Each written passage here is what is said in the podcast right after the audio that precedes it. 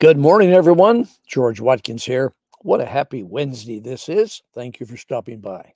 Well, I'll tell you what, God's still God, and he is seated in control and has a purpose.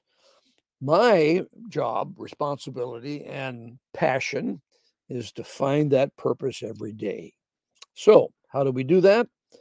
We get real close so we can hear and see. That's my direction today as we continue to talk about the goodness of the Lord. Amen. Hey, if you're new to our broadcast, perhaps you've just tuned in today or this week, thank you for stopping by. Stay around a while. God has a good word for you also. Amen.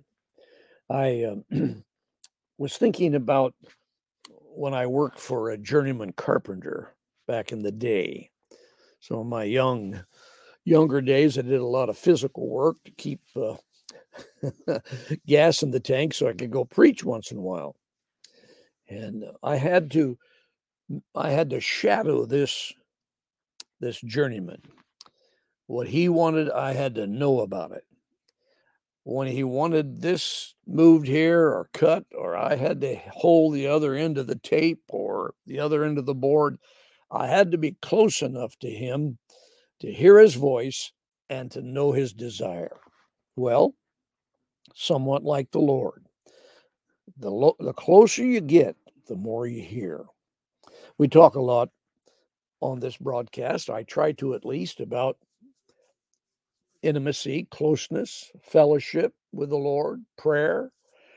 All those things have have that, that connection, that uh, dynamic that happens when you begin to f- seek the Lord. The scripture says, seek the Lord and you will find him. In the day that you seek him with all your heart, you will find him. Amen. I want to talk today about... Uh, We're in Matthew thirteen again. We've been in there a couple of days. It's a powerful uh, uh, chapter because it has it contains quite a number of uh, parables in it. I think there's seven of them in there. And I was going through it again today, and I want to bring on a couple thoughts on familiar, familiarity breeds contempt. My dad, great... Um, Uh, lover of the Proverbs. We had a couple of traditions in the family, call them habits or the way we did it. Every day we read a proverb, or Dad and Mom read Proverbs to us. Dad said that he read out loud for his diction because he stuttered so bad in his school days that he had he couldn't give oral reports because he couldn't talk. He had to give written reports. And he, at seventeen years of age, he was sitting in a uh, Smith Wigglesworth meeting in Southern California. And he said the waves of anointing, you could feel it coming at you like, like uh, the waves of the ocean. And he was instantly healed. As he termed it, I think it sounds like a kind of a uh, other generation term. The, the the cord of your tongue or the string of his tongue was cut, so he could talk. Now, from that time forward, he became a preacher. You know, thousands of sermons in the next sixty years or so. But he read out loud to us children and to the family every chance he got because he wanted to have good diction. So we did that every day. And the second thing we had a habit of, we didn't go for a a, a, a car ride, a car trip. Uh, we didn't. I'm, we didn't do it on the way to the grocery store. But if we were going on a trip, we always quoted the ninety-first Psalm. He that dwelleth in the secret place of the Most High shall abide under the shadow of the Almighty. That was that was our confession of protection. Those two things we did. But he told me often a quotation about removing, he says, remove your foot from your neighbor's house quickly before he becomes weary of you and kicks you out. That's my paraphrase. Remove your foot. Now, that's familiarity breeds contempt. In the thirteenth uh, chapter of, um, of Matthew, I made some notes here. I'll just go through them a minute. There were seven parables. We had the parable of the farmer who went out to sow seed. Some fell upon good ground, bad ground, hard ground, stony ground, thorny ground. You, you, it's one of our one of our favorites. We love teaching. It has a lot of beautiful truth in it. Now, the second one is heaven's kingdom can be compared to a farmer who planted good seed in the ground, and then the enemy came and put wild seed. I talked about that yesterday.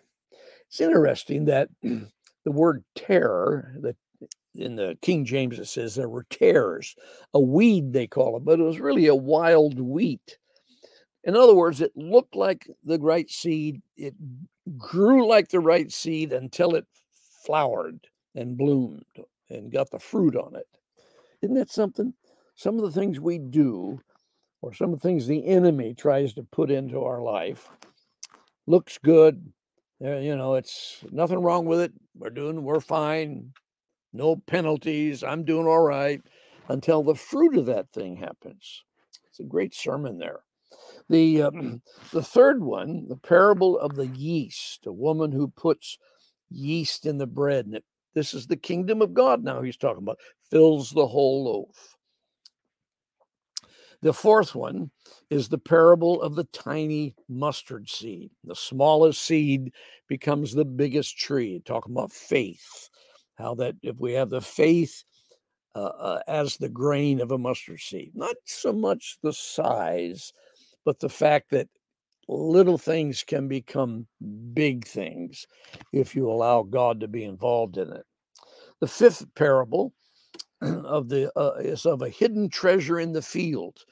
He found a treasure, so he goes and sells all that he has and comes back and buys the field so he can have the treasure. Powerful truth. The sixth parable in this thirteenth chapter of Matthew is the rare pearl. Pearl of great price. This jeweler, or this uh, expert in jewelry and fine, you know, precious stones, discovers this. And so he gives up all that he has to buy it, and buys the, the, the precious stone. Of course, all these have to do with the kingdom of God and spiritual truth. Beautiful things. The parable of the fishing net, big catch. And they took the fish out, separated it, and uh, the good fish they kept, the bad fish they they they burned in a fire. Okay. He preaches that on the seashore, and he has great results. People just eat it up. The disciples take him aside, and, and he he gives some of those um, insights that I shared a couple of days ago, the last couple of days. And he said, I will speak to you in allegory. I will reveal secrets that have been concealed since the foundation of the world. And then he, in another uh, in another phrase, he said, you've been given the, the intimate experience of insight into the hidden mysteries of the realm of the hev- of heaven's kingdom, but they have not. He was explaining to the disciples the difference. Well, after he's through then, the phrase there in um, in uh, Matthew thirteen says, after he had finished, I'm in the I'm in the the uh, Passion Bible. Right after Jesus taught this series of parables, he left from there, and I told you yesterday that the word means he was taken up. I wonder if that's uh, if we could visualize that. He's just, phew, he's gone to another place. He said, I'm going to go to my hometown. So Jesus, when Jesus arrived in his hometown of Nazareth, he began teaching the people in the synagogue. Everyone was dazed overwhelmed with astonishment over the depth of revelation they were hearing. Now listen to this. Jesus is taken, I believe, Jesus took those seven parables, because that's what you do when you have a revelation. You keep teaching and teaching. Everywhere you go, you teach it again. That's what an evangelist does. That's what a traveling preacher does. They have a word, they have a, they have a, a revelation, and they preach it every church they go to. Jesus moved back to his hometown. He preaches those seven parables, or as many as he could get out there. And they were amazed. They were shocked. They were impressed. They were blown away. Now, freeze that for a moment. Just think about that. Here is Jesus Christ, the Son of the living God, unveiled. I mean, he's not, he's still veiled. He hadn't been unveiled yet. He's just Jesus, the carpenter's son. Jesus, my, my son's buddy, you know, I went to school with him. Okay.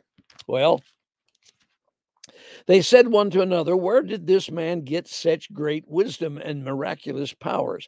Isn't he just the craftsman or the carpenter's son? Isn't his mother named Mary, and his four brothers and his sisters and so forth? Okay, here's the here's the key. Here's the key. Here's where here's where we miss it when we try to equate spiritual things with from a natural source. We try to equate spiritual things from a natural source. There are people in our churches, in our ministry circles, in our favorites that have great gifts. Often we'll say, wow, that man or woman has such a great gift.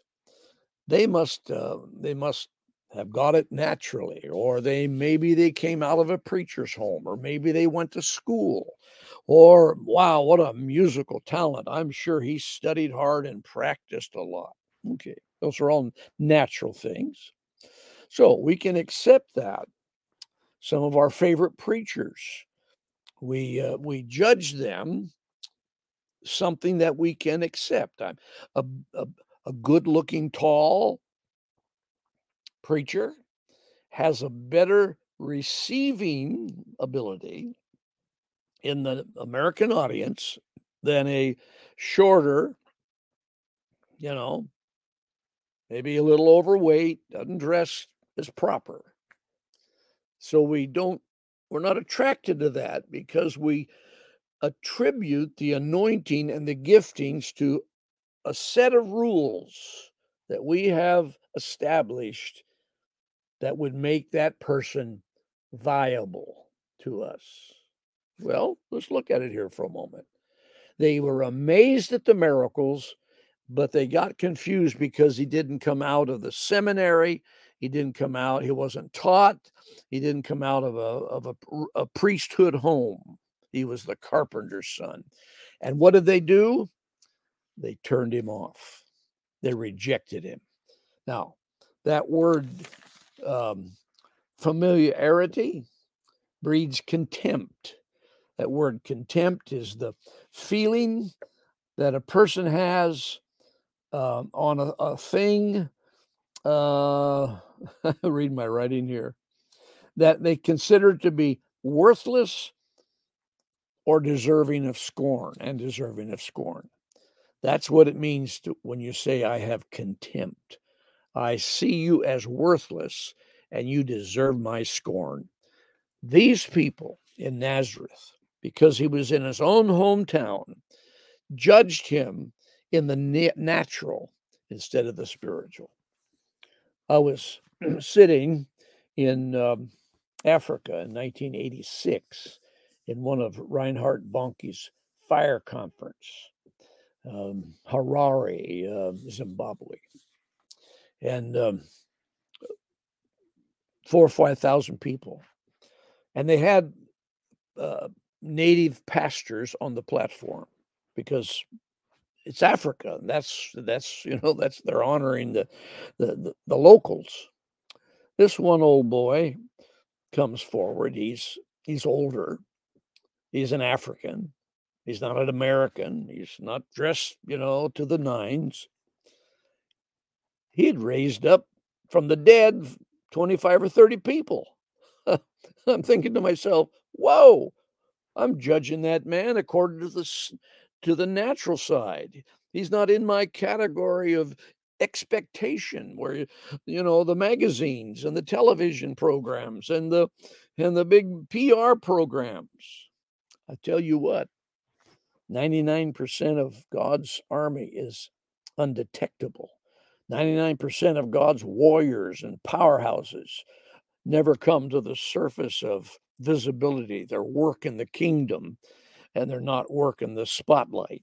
They're not working the, you know, the P R groups and and, and the the um, Christian network television programs.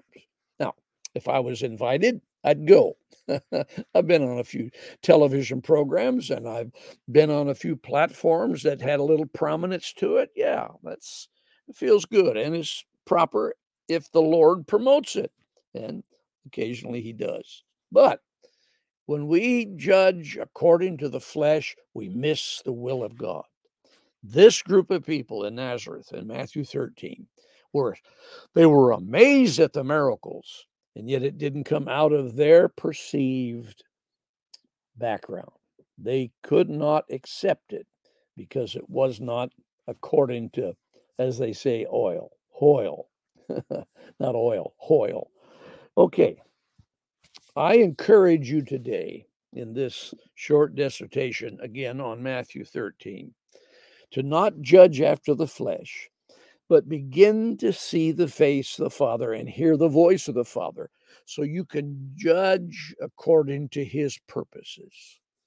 Begin to know that there are there's a spiritual army working the fields right now that nobody knows about but the Lord, and you are part of that.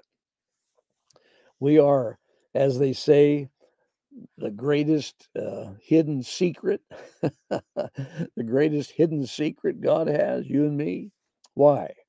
Because we want our congratulations to come from the Father. We want our honor to come from the Father, not from people and mankind. All right.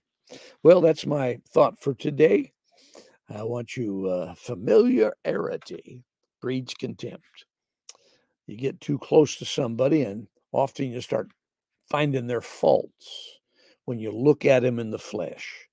But when you see their spirits and see their heart, you love them in spite of their foibles, foibles, foibles, foibles. It's, it's amazing. The older I get, the more I sound like my father.